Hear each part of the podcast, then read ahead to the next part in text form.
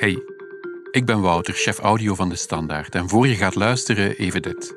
Tweeënhalf jaar geleden maakten we een eerste podcast met De Standaard.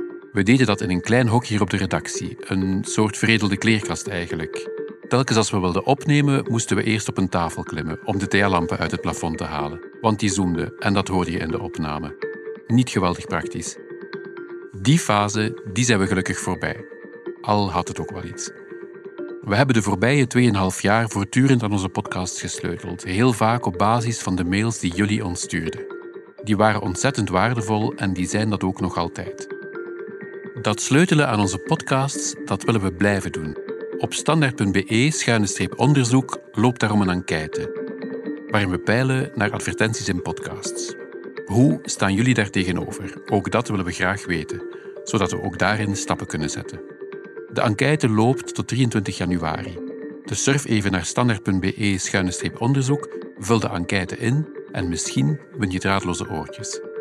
Heel erg bedankt alvast, ook voor het luisteren en voor het mailen. Blijf dat doen, want jullie feedback helpt ons echt.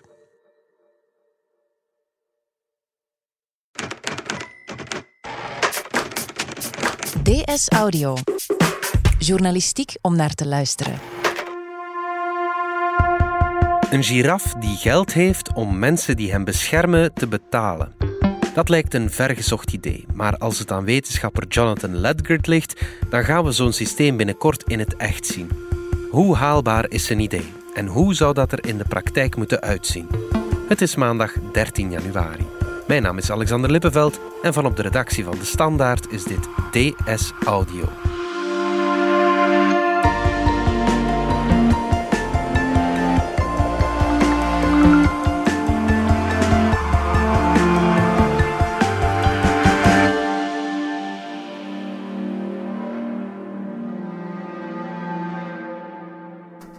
Als journalist voor The Economist bezocht Jonathan Ledgard de armste regio's van Oost-Afrika. Na een omscholing tot wetenschapper probeert hij de grootste problemen in die regio's aan te pakken. En dat doet hij op de meest wonderlijke manieren. Ik spreek erover met weekbladjournalist Casper Goethals, die hem vorige maand in Praag bezocht. Casper, vertel eens, wie is die Jonathan Ledgard? Jonathan Ledgard is een Schotse man die lang journalist is geweest voor The Economist. Mhm. Hij heeft in Afrika gewerkt, Afghanistan, Balkan, oorlogen verslaan. Maar hij heeft zich omgeschoold. In 2012 heeft hij in Zwitserland gestudeerd. Hij heeft zich helemaal ondergedompeld Mhm. eh, in moderne technologieën, eh, innovatieve manieren om de wereld te veranderen.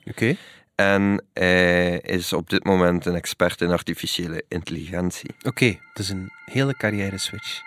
Ja, absoluut. Ja. Het is, het is eh, denk ik een van de meest briljante mensen die ik ooit heb ontmoet. Zijn geest gaat eh, eh, naar allerlei hoeken van de kamer. en- Ja. Je maakt de vergelijking met Elon Musk. Leg dat eens uit. Ja, Elon Musk kennen we en Jonathan Ledgard kennen we nog niet zo goed, maar eigenlijk denken ze op, eh, op een vergelijkbare planetaire schaal. Oké. Ehm, het verschil tussen de twee is dat Elon Musk die wil naar Mars, die wil eh, de aarde Ja. verlaten.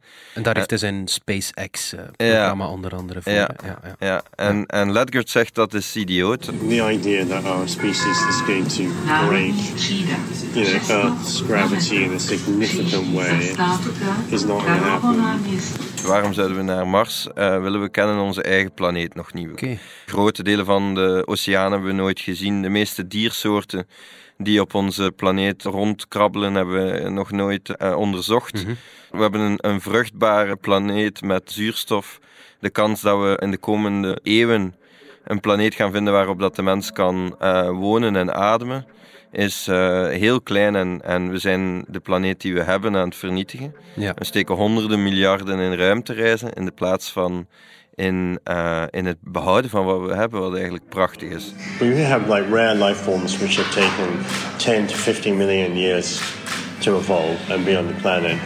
Uh, what, um, what will be their future use for humans, right? But what- it seems to me very sensible that we have to um, save them in the next uh, 30 years. Diersoorten die miljoenen jaren nodig hebben gehad om te ontwikkelen tot wat ze vandaag zijn. Bewuste, complexe dieren die we nog nooit hebben onderzocht.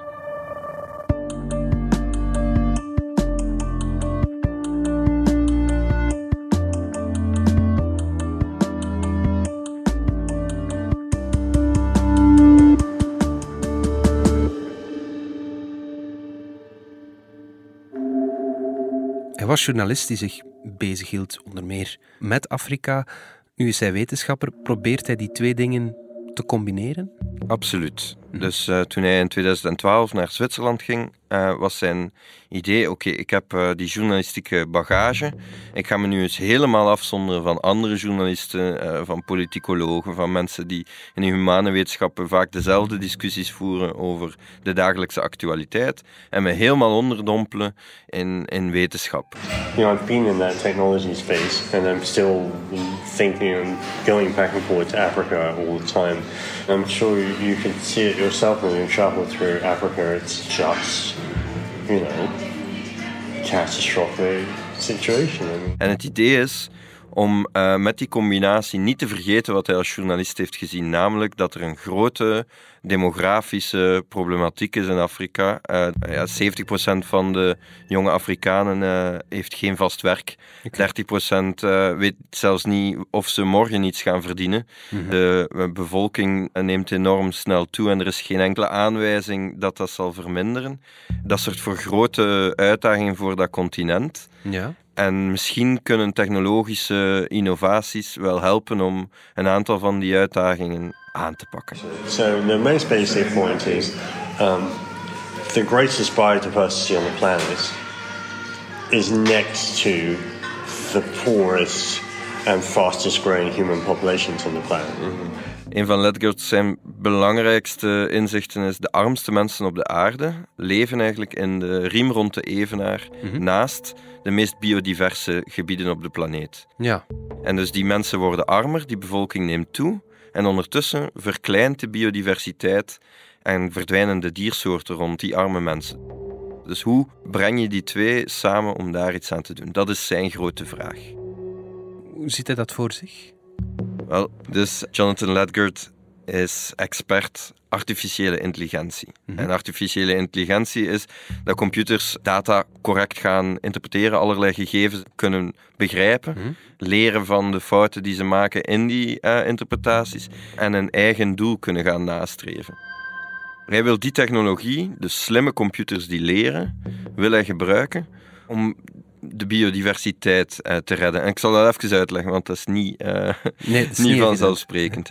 Ledgert zegt, wat als we een abonnement kunnen nemen op de planeet? Stel dat jij en ik, uh, zoals we nu een abonnement hebben op Netflix, iedere maand 5 euro aan de planeet geven. Ja. En het geld daarvan komt in de vorm van een soort portefeuille of een budget in die individuele dieren rond de evenaar. En hij geeft het voorbeeld van een giraf. Stel je hebt een giraf die in zo'n biodivers gebied woont rond de Evenaar naast een hele arme gemeenschap. Ja. Die giraf moet op de een of andere manier uh, beslissingen maken om te overleven. Ja. En artificiële intelligentie kan dat voor hem doen, want die gaat gaan analyseren uh, waar zijn de problemen, wanneer komen stropers, op welke manier worden de paden naar de waterbronnen uh, geblokkeerd. Die giraf krijgt een portefeuille van een paar duizend euro. Ja. Uit dat uh, abonnement dat wij allemaal samen voorbijleggen. Oké. Okay. En met die paar duizend euro kan die de armste mensen rond de Evenaar betalen om voor hem te zorgen. Just by virtue of being a giraffe in this area, you hold money. Right. You don't know you hold the money, but you do right. hold the money. Right. Hoe kunnen die arme mensen weten wat dat ze moeten doen voor die giraf om betaald te worden? Door die slimme computers. Ja. Die artificiële intelligentie gaat gaan observeren hoe kunnen we die giraf uh, het beste helpen. And then you're going to say, okay, what would be the services that I would need um, for that money? You know? So you want to go to the local community and you say, number one, please don't um, please help me not to get shot dead. Right. That's like the number one thing. En dan zien bijvoorbeeld gasten die rond die giraf wonen, in de dorpen daar rond, zien uh, op hun telefoon, op hun smartphone, want ze hebben allemaal een smartphone, zien ze in hun app van oké, okay, we moeten een patrouille om te zorgen dat er geen stropers langskomen vandaag. Ja, ja. En dan krijgen we 100 euro per maand daarvoor.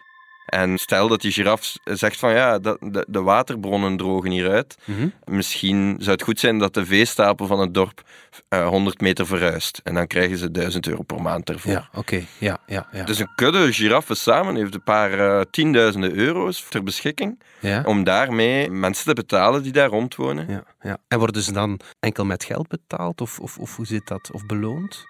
Nee, niet noodzakelijk. Hè. Mhm. Opnieuw, die slimme computer kan daarin een analyse maken wat dat het interessantste is voor dat dorp. En het kan ook zijn dat ze een nieuwe school bouwen, zonnepanelen op de daken leggen om eh, elektriciteit, en muggennetten. eh Ledgert geeft ook het voorbeeld van internet op je telefoon, van eh, zeg maar gewoon gigabytes die je krijgt. Some communities, uh, uh, it might be that you get some cash.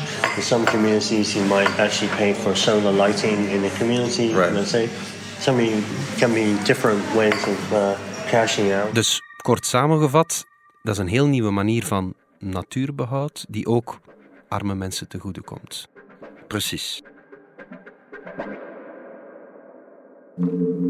Dat klinkt allemaal wel heel goed, maar hoe begin je daaraan? Wel, dus de eerste stappen worden gezet in testen in, in, in het komende jaar. Dat ze met eh, een aantal gemeenschappen de eerste pogingen gaan doen van oké, stel dat we nu een beetje geld in die, in die giraffen eh, steken die naast jullie dorp wonen. Gaat dat dan werken? Gaan jullie die beschermen? En, eh, en zorgen, zijn er geen vreemde neveneffecten? Eh, snapt die computer wel wat er allemaal aan de hand is? Eh, reageert die goed? Leert die bij? Werkt die artificiële intelligentie om, Mhm. om heel dat ingewikkelde systeem in goede banen te leiden? Dus dat is de eerste fase, dit jaar 2020, Ja. tests. En dan in de volgende fase gaat het over geld. Dan moeten ze geld inzamelen om dat uit te rollen op een bredere fase, misschien wel op termijn planetair. Ja. En hoe krijgen we de mensen zover om zich te abonneren op de planeet? Maar dat is waarom de Ledgert het voorbeeld van de giraf gebruikt. We are spending all of our money on the animals that we play with as children, right? Hij zegt, we betalen nog altijd het meeste geld aan de dieren waarmee we als kind met knuffels speelden. Eh. Leeuwen, beren, eh, katten. Eh, dat vinden we belangrijk. Eh, apen, dat zijn de dieren die we graag zien. That would be a starting point is to think about um, you know, which charismatic animals uh, you could apply uh, this system on. En dus Ledgert vertrekt daarvan eh, en zegt, we nemen een zeer charismatisch dier in de eerste fase. Eh, kan jij bijdragen aan de portefeuille van die giraf? Ja, En- maar wat je uiteindelijk wil is betalen voor bomen, denk ik dan. Precies, ja. En niet alleen bomen, maar ook eh, eh, misschien wel bacteriën die Ja. bedreigd zijn enzovoort. Eh, Ja. Daar wil je naartoe natuurlijk. En hij zegt, oké, begin met die giraf. Als die computers het goed doen, Ja. dan kunnen we naar de volgende fase gaan. En dan kunnen we eh, met bomen werken en met planten en met eh, schimmels en met om Minder, minder charismatisch. minder charismatische dieren. En, en dat past in zijn denken van met die artificiële intelligentie leren we de natuurlijke wereld ook steeds beter kennen.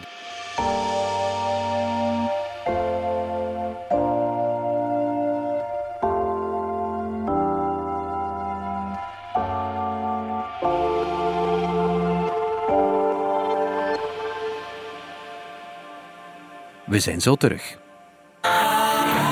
Profiteer bij Renault van saloncondities op al onze modellen. Ah ja? Geniet bijvoorbeeld van 8.300 euro aan voordelen op Renault Kadjar. Nog hè? Tot 31 januari in het hele Renault-net. Zondag inbegrepen.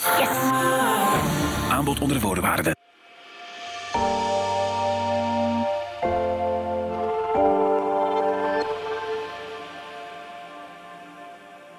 Ja, het klinkt wel heel utopisch, als ik dat mag zeggen. Absoluut. Eh, dat heb ik ook gezegd tegen Ledgert. Van eh, technologie die alles moet oplossen, is dat wel ehm, Mhm. geloofwaardig? Ja.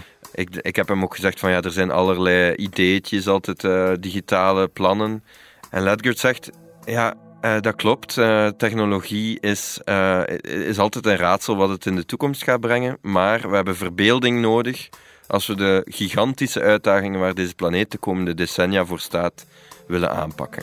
Essentially, what you're doing is using a technology interface is to connect quite poor humans with quite stressed other life forms. you know. That I think is a really doable. And, En dit is één voorbeeld, maar Ledgert heeft andere projecten gedaan in het verleden waarmee hij ook succes heeft gehad. Zoals? Wel, een van de ideeën die hij had was om drones in te zetten om handel te drijven in Afrika tussen verschillende dorpen, die nu niet te bereiken zijn doordat het wegennet, ooit nog gebouwd door uh, bijvoorbeeld de Belgische kolonisten Ja. in Congo, die gemaakt zijn van grondstoffenbron, bijvoorbeeld goud, naar de stad, naar de haven en niet naar verschillende verre afgelegen gemeenschappen die helemaal buiten de economie dreigen te vallen. En met die drones heeft hij toen het idee bedacht van stel dat je heel goedkoop een soort van mini-luchthaventje kan bouwen in die kleine gemeenschappen en daar met drones eh, kan landen, dan kan je in de eerste fase bloed en eh, medicijnen eh, naar daar brengen, zodat mensen niet onnodig sterven aan malaria of aids. En in een volgende fase kunnen ze daarmee handel drijven, zodat er een lokale economie kan ontstaan, zodat die mensen in die gemeenschappen niet meer naar de stad hoeven te gaan, niet meer hoeven te migreren, bijvoorbeeld naar Europa. En dit is nu bij uitstek een voorbeeld dat het gewoon goed doet, eh, dat werkt, dat Ja. bestaat. Ledgert zei tegen mij van ja, het was heel grappig. Recent zat ik met een aantal Rwandese ministers te praten, zegt hij. when I was in a meeting with uh, uh, Rwandan governments, various ministers uh, around the table, where they're just talking about what should their national strategy be for drone ports. Wat moet onze nationale strategie zijn voor die eh, drone ports? Voor die, en vijf jaar geleden was dit een wild idee. En nu zit ik hier bij de leiders van een Afrikaans land Ja. eh, te praten over vliegende robots. I was like, okay, so we're actually sitting around with very high level African politicians talking about flying robots, you know. It's pretty cool. It's really, really uh, positive. En ze zijn er. En ze hebben al duizenden levens gered. Dus nu vliegen in Nigeria, in Malawi, in Ethiopië, in Rwanda, vliegen die drones rond met medicijnen en redden die mensenlevens. En in een volgende fase wordt het misschien inderdaad economisch interessant. Obviously, that's not going to lift Rwanda or going to solve all of its questions. But what it does do is it, it, it, it changes the mindset uh, of what is possible. Dus dat is Ledgert ten voeten uit. Hij is de, de filosoof, maar door zijn journalistieke ervaring is hij ook twee voeten op het terrein. Voilà. Altijd nuchter blijven. Eh, wat gebeurt er op, in de echte wereld? Wat kunnen we doen om, eh, om mensen hun leven te verbeteren? En tegelijkertijd niet te vergeten dat de dieren op deze planeet eh, ons kunnen helpen. En belangrijk zijn dat ze blijven bestaan. Ja. We zijn ook allebei journalisten, Casper. Wat kunnen we leren uit Ledgert zijn bevindingen?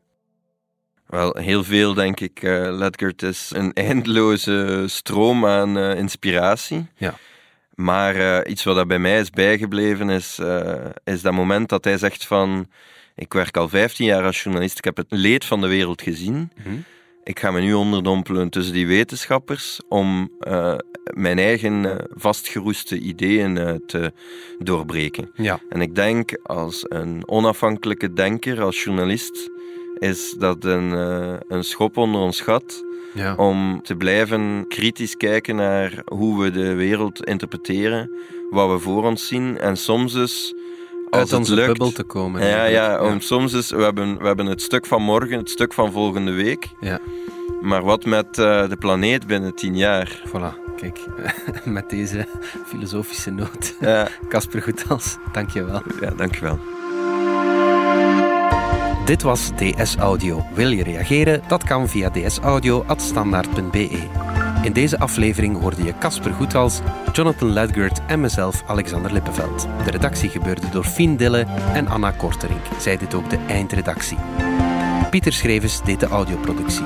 Brecht Plasgaard schreef de muziek die je hoorde in deze podcast. Chef audio is Wouter van Driessen. Vond je deze podcast interessant? Weet dan dat je er elke werkdag in kunt beluisteren. Dat kan via de DS Nieuws app of via standaard.be schuine streep audio. Je kunt je ook abonneren via Apple Podcast, Spotify of de podcast app van je keuze. En als je daar dan toch bent, schrijf gerust een review, zo toon je ook anderen de weg. En we vertellen met de standaard natuurlijk niet enkel in onze podcast over wat er in de wereld gebeurt. We doen dat ook in de krant en online. Benieuwd naar een abonnement? Ga dan zeker eens kijken op standaard.be-voordelig. Daar ontdek je ons aanbod en onze promoties. Morgen zijn we opnieuw.